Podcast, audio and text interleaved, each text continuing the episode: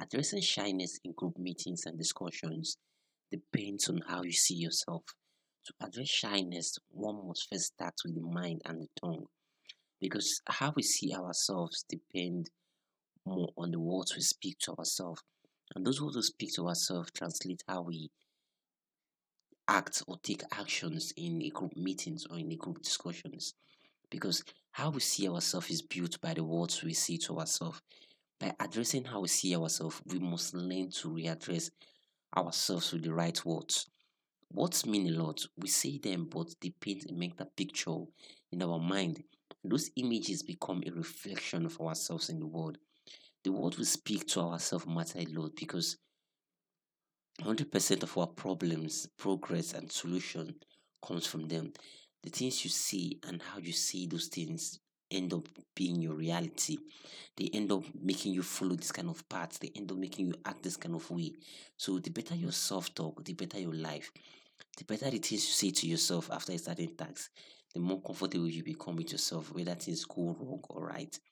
People stay shy in group meetings because they have told themselves they don't know as much as the people speaking.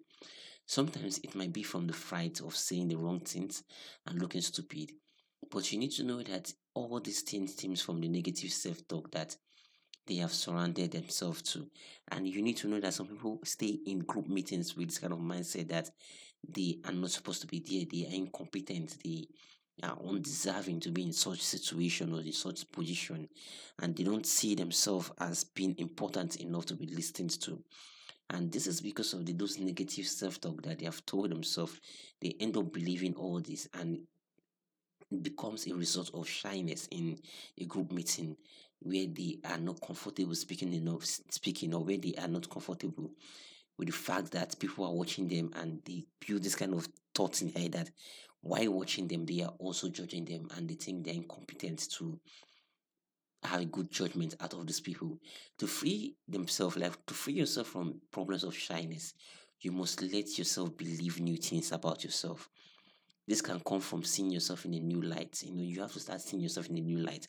And seeing yourself in a new light it is a way of like start telling yourself a new story start bringing yourself in a new position start seeing yourself in a new place of where like you are competent and you are deserving of everything you seek. Because when you're competent and deserving of everything you seek you will be confident in how you express your knowledge and how you express your ideas. You know, you don't have to put yourself down with what you speak. You don't have to see yourself as being incompetent, undeserving, and in, and a number in the crowd or just a person.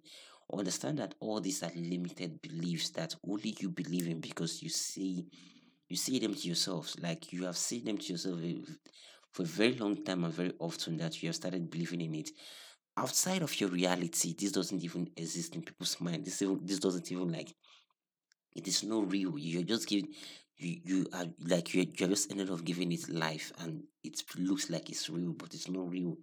It's just a perception of yourself, and this is how you can overcome those perceptions and start creating a new perception in a way that gives you confidence in speaking in public discussions or group meetings. You know, to overcome negative self talk, try to identify the thoughts that are holding you back and challenge them. Ask yourself if they are based on fact or fear and replace them with more positive and realistic self talk.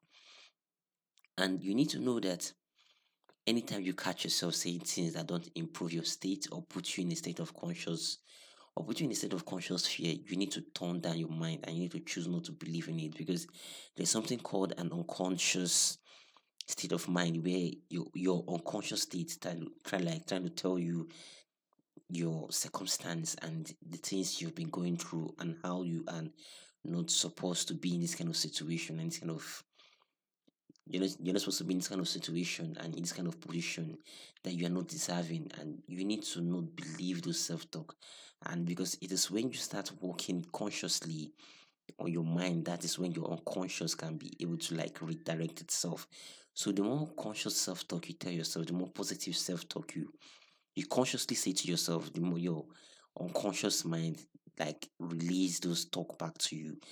You know, it starts with in like it starts with a conscious state of choosing the right words to speak.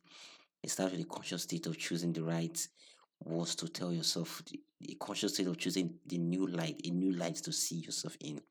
And when you start painting the right pictures around yourself, your unconscious state start relaying back those pictures rather than seeing those negative self-talk, it starts giving you those positive self-talks that make you build your self-confidence. So this is where I end to this episode of this podcast, and I hope to catch you tomorrow on another different episode. So till next time, stay safe. Let me have your opinion in the comment section so I know I can be of help to you more. And subscribe wherever you're listening from. Thank you.